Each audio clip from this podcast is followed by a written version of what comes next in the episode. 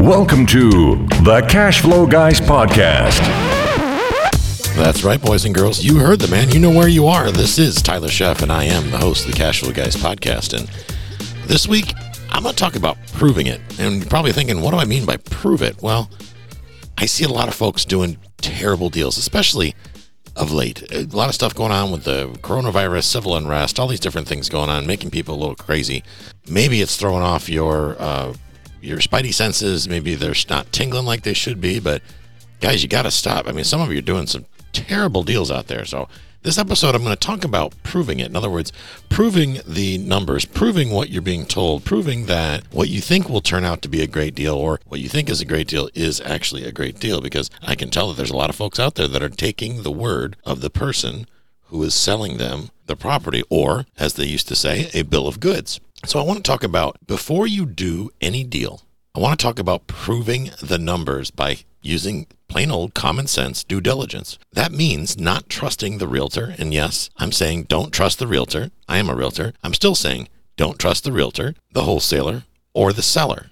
Anybody that stands to gain financially from your doing of the deal can potentially mislead you with certain information. Now, the jury is still out whether it's intentional or not intentional, or maybe they just don't know, maybe they're ignorant, maybe they're guessing. It doesn't really matter why it's happening. What matters is is that the information that you're getting 9 times out of 10 is inaccurate. Instead of wasting a whole bunch of time beating up on the wholesaler or beating up on the seller or beating up on the broker, let's just get into the practice of always doing our due diligence. And I know it's real easy to say that. What does that mean? What does that look like? Well, here's where we begin when you hear the word or the, the initials A- ARV, and for a lot of folks that stands for after repair value, know that the person uttering those letters is spewing nonsense. Again, ARV is nonsense. ARV is the human version of Zillow, and therefore it is never accurate. I'm going to say it again.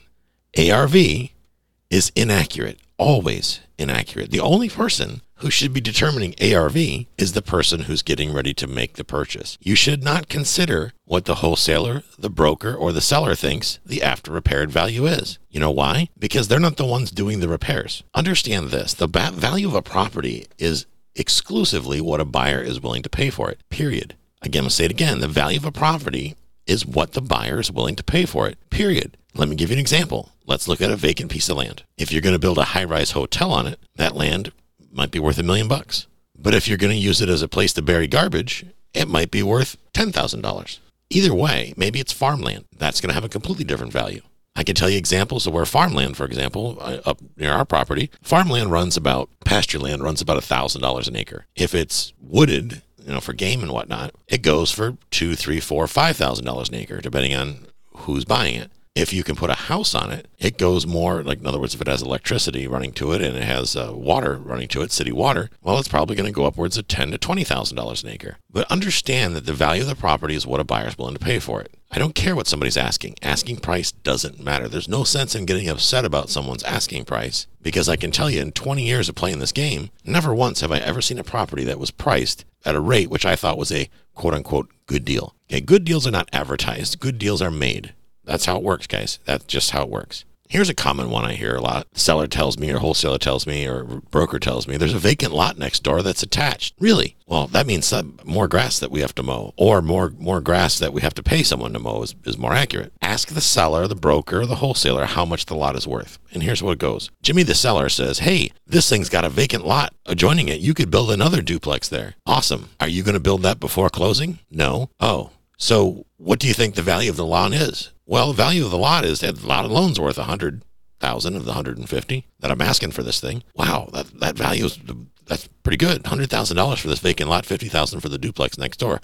Tell you what, let's go ahead and subdivide it. I'll give you fifty thousand for the duplex. You can keep the lot and sell it to somebody for a hundred grand, which will boost my property value down the road. That's awesome. Where do I sign?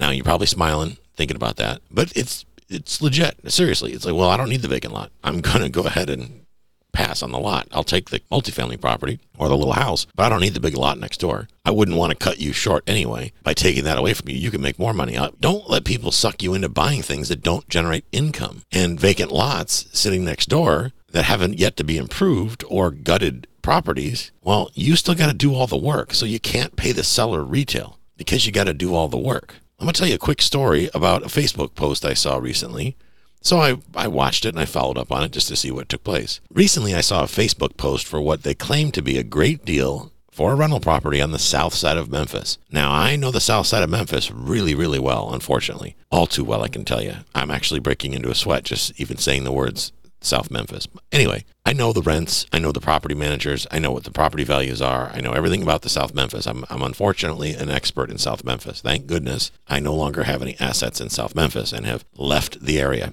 But this guy is selling this duplex for 75,000. That's a wholesaler, and it's actually later he admitted in the conversation that it was a daisy chain deal. In other words, he's wholesaling somebody else's wholesale deal. I wonder if the original wholesaler knows it. He's offering this duplex for seventy-five thousand dollars, claiming that it'll it will bring in seven fifty in rent per apartment. So a total of fifteen hundred. So at face value, if it's bringing in fifteen hundred, you can buy it for seventy-five grand. That's not bad, especially if it doesn't need anything. Well, First of all, because we know the neighborhood, I know that the realistic rent amount is about $300 per side, not 750, 300 per side. That's realistically what it'll rent for. That's if it's renovated. Okay, if it's nice, if it's decent inside, shouldn't say nice because there's nothing nice in that neighborhood, but if it's decent, livable, it should bring 300 a month, between 250 and 300. But I'll give them uh, the benefit of the doubt and say 300, even though I shouldn't. Here's the best part though, with that 300, we haven't allowed for vacancy loss yet. I can tell you from experience in that neighborhood, and I know I found this out the hard way, that the vacancy expectation should be around 20 to 25%, which means if you're going to take in $300 a month, 25% of the time you're not going to collect anything. That's the nature of the beast. Why is that? Well, it's low income area. And I can tell you that if somebody down the street offers a property for rent for $25 less, then the people living at your place will move in the middle of the night in a heartbeat because $25 is a lot of money, especially when you're on a very fixed income. I'm not condoning that action, but that's the reality of it. So you have to understand the tenant that you're serving, which means this so far looks like a terrible deal. Well, I'm not done yet. After realizing that they've claimed that it will rent for more than 200% more than what it actually will rent for, we hadn't even discussed vacancy loss. You know, I had to bring that one up. The property was gutted. Yeah, gutted, empty. Nobody living there. Nobody can live there because it's a train wreck.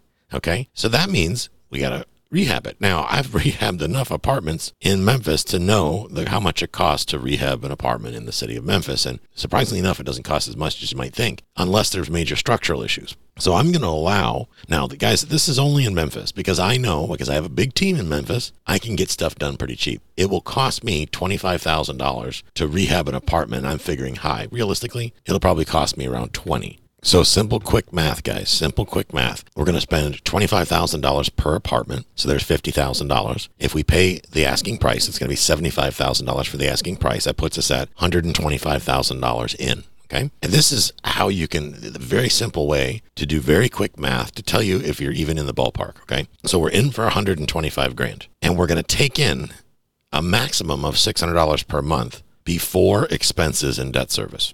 So gross, we're going to bring in $600 a month rent. So let's do some quick math. If we use our amortization calculator, and if you don't know how to figure a loan, do a or amortize a mortgage payment, you can simply go over to my YouTube channel, go to tyler.tube, go to my, or just go to YouTube, type in my name or Cashflow Guys, and it will take you to my YouTube channel. In there, I have a video that teaches you how to, a very quick video, like two minutes long, teaches you how to cal- use a 10B2 um, mortgage calculator to figure out what a mortgage payment would be. Very simple. So we put in a 30 year loan. Let's say we, we did a 30 year loan on the property for 125000 at 4% interest. Now, let's be honest. If you're going to be using a mortgage, realistically, no no mortgage company is going to loan you money on a wrecked property on a 30-year term. But I just did this to illustrate. This would be the best case scenario. And you could even say, okay, I'm using my IRA, I'm using your cash. So let's say that you're going to bring private money into the deal and you're going to pay no more than 4% interest on that private money and they're going to take payments over 30 years fully amortized. I'm saying that tongue in cheek because that's pie in the sky. But I want to use that those figures, those pie in the sky loan amounts, which are not even close to realistic. It would be much more expensive. But I'm just going to make an absolute best case scenario. Let's pretend that the mortgage broker bumped their head, the underwriter wasn't paying attention, gave you a 30 year loan on a wrecked property in South Memphis at 4% interest over 30 years. Okay, so that mortgage payment would be $596 a month all by itself. For those that weren't paying attention, we're taking in $600 a month rent. We're spending 596 for the mortgage payment. 596 for the mortgage payment. So you've got $4 in profit left. Now, we haven't allowed for property tax. We haven't allowed for insurance. We haven't paid a property manager. We have not allowed for any repairs, any tenant changeovers, which I'm here to tell you. Every time a tenant leaves in, in South Memphis, the apartment's usually destroyed. It's dirty. There's things that are broken. The bathroom cabinets, the water heaters are stolen. That's just how it is. If you were dumb enough like me to put air conditioning in the unit, that will be stolen. Guaranteed. It will be stolen. Someday I'll tell you a story about how I lost a whole apartment building's worth of air conditioners because I didn't listen to my property manager. Anyway, you're already break even before you even got into the expenses. So if expenses are should be less than 50%, and for simple math, we just figure expenses should be 50% of rent. Okay, right off the top, right off the cuff. So if your expenses, 50% of rent would be 300 bucks, there's a problem. You're taking in a $300 per apartment, that's a total of 600. If your expenses were a total of 300, which is not even close to realistic, here you're bleeding money left and right. I mean, just absolutely hemorrhaging money. So I should probably tell you this was offered by a wholesaler. The seller when this this is a deal that actually got done, the seller received a five thousand dollar check at closing. That's right, the seller received a five thousand dollar check at closing. The wholesaler made seventy thousand dollars. Yeah, you heard me. Seventy five thousand dollar purchase price. Some knucklehead paid full price for this. The seller got five grand. The wholesaler got seventy thousand. A lot of you are thinking thumbs up. Others of you are probably thinking dirty bottom feeder. Whichever you think, it doesn't really matter. What matters is the investor got a terrible deal. The buyer now owns a gutted and vacant dump in a war zone neighborhood that's worth actually less than what the seller received. I wouldn't have given the seller five grand for that. No way. Because uh, the value of it's maybe 500 bucks. That's why there's so many abandoned properties in South Memphis because it's there's just costs more to do the transaction. The closing costs usually will exceed the value of the property in a lot of cases. They're that bad. It's so bad in South Memphis that if you go to the city of, of Memphis, they'll sell you vacant lots for 100 bucks a piece. You can buy all the lots that you want in South Memphis for a hundred bucks a piece. Go to the Memphis Land Bank that's what it's called. And you can buy lots for a hundred bucks in Memphis. That means you get to pay taxes on the lots after you own them. So please don't be stupid enough to go do this. But when you go out and spend a hundred bucks on a vacant lot, the city starts getting a tax revenue and they'll start sending you a bill every year for taxes. Oh, and by the way, if anybody gets hurt on that vacant lot, shot, whatever, uh, overdosed on drugs, you are going to be responsible as the landowner. So don't buy a vacant lot in South Memphis, guys, because it's not what you think. It's not as simple to make profit as you think. How do I know that? It's a little thing called due diligence. There's no profit in that type of a deal. So ask yourself this how could this deal have been avoided? If the buyer would have verified the rent amounts on Craigslist, a simple Craigslist check, just type in Memphis, find a property that's for rent around that area, which you'll see several, you can easily see they're renting between 250 or 300. You could go on Rentometer, yes, but Rentometer doesn't only goes based on advertised prices you could call a property manager. And a lot of the property managers probably wouldn't even be willing to manage the property at all. That should tell you something. If they're not willing to manage the property in that neighborhood, that's probably a big red waving flag that's saying, hey, this isn't for me. Right? Maybe I should be looking somewhere else. If nobody else is willing to do this, maybe that's a clue boys and girls. A couple gotchas that things that most investors don't think about. When you buy a property, the property taxes will adjust to the value that you pay. So that means if the property hasn't been sold in 30 years and the last time it was bought, it was bought for 10 grand and now you pay 100 grand, the property taxes that they're paying now are going to go up 10 times because they're going to base the property value on the amount that you paid for it, the 100 grand. Now, and each municipality has different ways of calculating that. That's not always the case across the country, but you can bet your bippy that if the government's going to figure out a way to get their tax money no matter what. Another thing to keep in mind, title insurance. And this is another, another thing that people don't pay attention.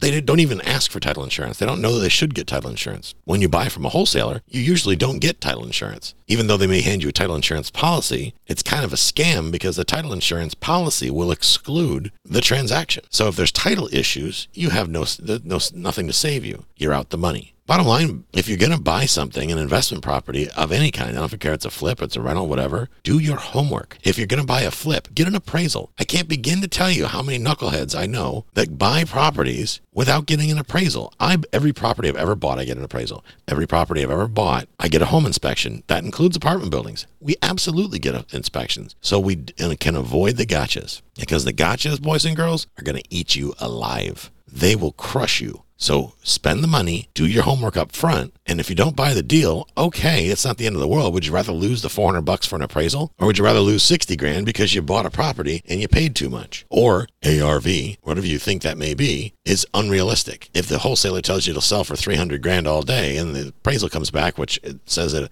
it won't sell for more than 150 on its best day, even if you wrapped it in gold. Well, guess what the appraiser just did? The appraiser just saved you a loss of $150,000. Well, if the value comes back at 150,000, what did the appraisal do? What did the appraiser save you? About $150,000. Yeah, you lost 400 bucks by having to pay for an appraisal, but did you really lose? No. That's called the cost of doing business. That's called not being a knucklehead.